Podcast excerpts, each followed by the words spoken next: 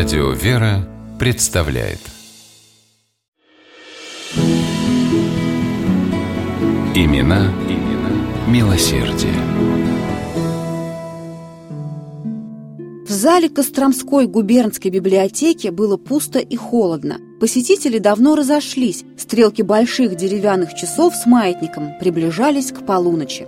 Сторож, вздыхая и шаркая валенками, бегло осмотрел свои владения и преспокойно ушел спать в подвал. Он не заметил, что за самым дальним столом притаилась темная человеческая фигура. Кто-то намеревался остаться в библиотеке после закрытия и очень не хотел, чтобы его обнаружили. Это был не вор и не злоумышленник. В зале, закрытой на ночь библиотеки, сидел 15-летний подросток по имени Платон Голубков, сын костромских бедняков. Родители его жили в такой страшной нужде, что Платону с шести лет пришлось начать зарабатывать на жизнь. Где только он не работал, рассыльным на почте, мальчиком на побегушках у лавочников на рынке, подмастерьем у сапожника. Однако все это не приносило существенных доходов и почти не облегчало жизнь семьи.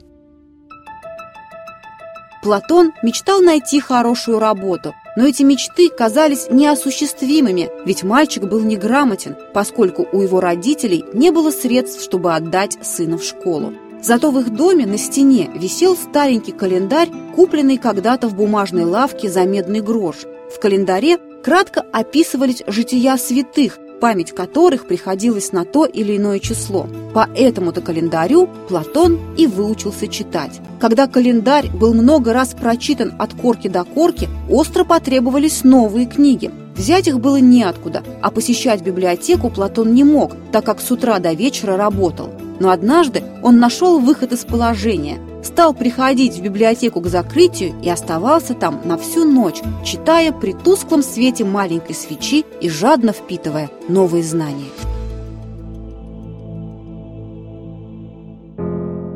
Эти бессонные ночи не прошли даром. Платон смог устроиться песцом на судно, перевозившее из Сибири золото – Смекалистый парень внимательно прислушивался к разговорам золотопромышленников и через несколько лет сумел открыть под Иркутском собственные рудники. Вскоре Платон Голубков стал богатым человеком. Но он прекрасно помнил, как тяжело ему было выбиваться в люди и решил помогать тем, кто из-за бедности не мог позволить себе получить образование – когда в Иркутске, где Платон Васильевич подолгу жил, замыслили грандиозный проект первого Восточной Сибири девичьего института, Голубков одним из первых сделал вклад в его строительство – 100 тысяч рублей.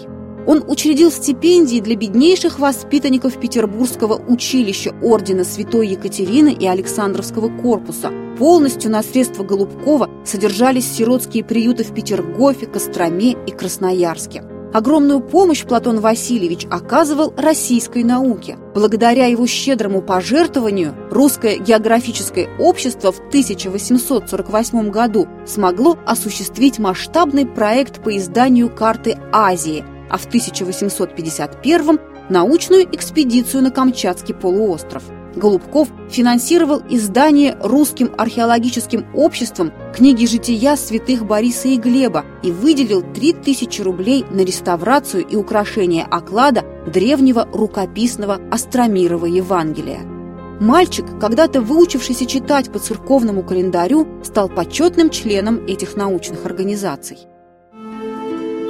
Как верующий христианин, Платон Голубков постоянно поддерживал церковь, в своем подмосковном имении Мышецком он перестроил и расширил Покровский храм, возвел несколько церквей на Камчатке и даже в Далмации, области на территории современной Хорватии. На надгробии Голубкова в Донском монастыре начертана удивительная стихотворная эпитафия, в которой есть такие слова «Сын церкви, ближним друг, наук благотворитель». Совершенно очевидно, что под этими строчками многие современники Платона Васильевича могли бы с уверенностью подписаться. Имена, имена милосердие.